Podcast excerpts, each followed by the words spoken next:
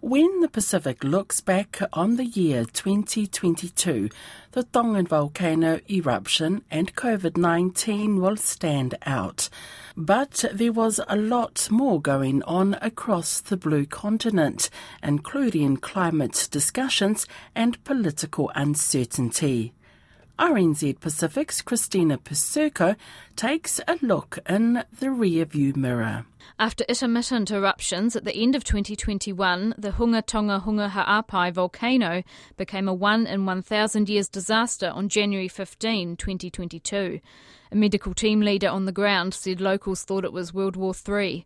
Three people were killed, entire villages had been wiped out by tsunami waters, and communications were down, heightening concerns for loved ones. Local media reports a convoy of police and troops rushed the king to a villa at Mataki'eua as residents headed for higher ground.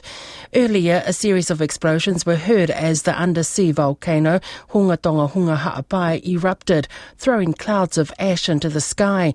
The explosions were heard on Lakemba, Matuku and in Fiji's capital Suva around 6 p.m. As well as the palace grounds, the waterfront and main street were flooded in Nuku'alofa. This man is running as his house floods.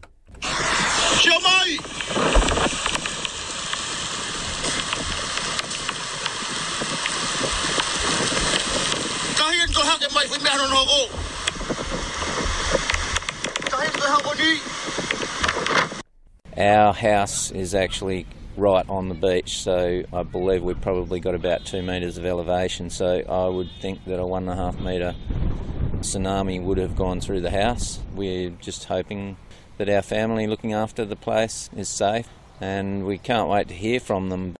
The eruption has been really quite unusually large and very violent. So um, we don't often see eruptions of, the, of this size. So these probably occur every few decades. It has been almost a year since the eruption, and a commemoration is planned for January 2023. In 2022, the world started opening up again after two years of separation. The World Health Organization reported a total of 103.7 million confirmed cases of COVID 19 across the Western Pacific to December 19th. Border reopening across the region was gradual. Tokelau was the last Pacific nation to be COVID free, but on December 20th, it was announced that five cases were picked up through RAT screening in quarantine. Fiji, Vanuatu, and Papua New Guinea all voted this year. PNG's election in July was marred by what has been called the most violent election in the nation's 47 years of independence. At the end of it, James Marape took his seat as Prime Minister. A surprise controversial election was triggered in Vanuatu after the dissolution of the country's parliament on August 19th. In October, official results revealed a fractured parliament, with seven being the highest number of MPs won by a single party. In November, Ishmael Kalsakau was elected unopposed as the 13th Prime Minister of Vanuatu. It took Fiji a long time to decide on an election date. When they did, there were high hopes for a smooth election, but it had its moments. The reigning Fiji First failed to get an outright majority, and the Social Democratic Liberal Party, or SODELPA, became kingmakers. They chose to join up with the National Federation Party and the People's Alliance for a three party coalition. Communication will be sent to His uh, Excellency the President confirming that the new People's Alliance, National Federation Party and SODELPA government is ready to lead under the new Prime Minister, Mr. Sitiveni Rabuka. But that was not the end of it. Reports swirled about flaws in the SODELPA in house voting, claims of violence, and a refusal to concede from incumbent Frank Bainimarama. With Christmas fast approaching, SODELPA was allowing both sides to resubmit their coalition proposals on December 23rd. At COP27, the Pacific took its plea for survival to the world. The record rates of increased coastal erosion, ocean acidification, the loss of coral reefs, coupled with ever present rising sea levels, three times higher than the global average. Our ability to respond to the increasing multiplicity of disasters and the increasing severity and intensity of extreme weather patterns is now undermined. You know, what happens when, when people are forced to relocate, when entire cultures are moved? As sea level rise, our population will be displaced from their homes. However, climate change, cl- climate refugees is not covered under the categories of the Refugee Convention.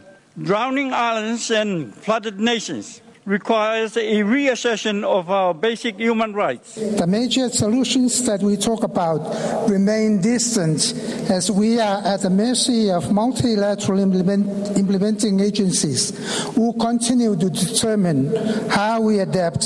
So disheartening.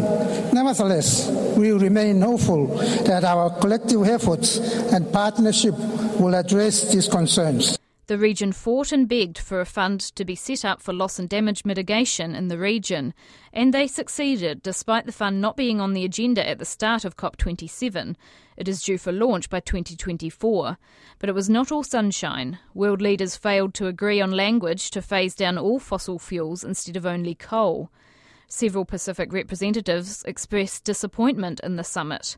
Progress was made, but more is likely needed out of COP28 next year. Around 20 people were confirmed dead and more than 120 others were injured in October after fighting on Kiriwina Island in PNG. There were multiple layers of issues and tensions involved. PNG police met with the communities involved in a bid to negotiate peace and order on the island. And it's been a bit of a game of tug of war in terms of aid and presence in the Blue Continent. The US and China have been offering support ranging from funding of infrastructure to police training. 2023 will be an interesting watch.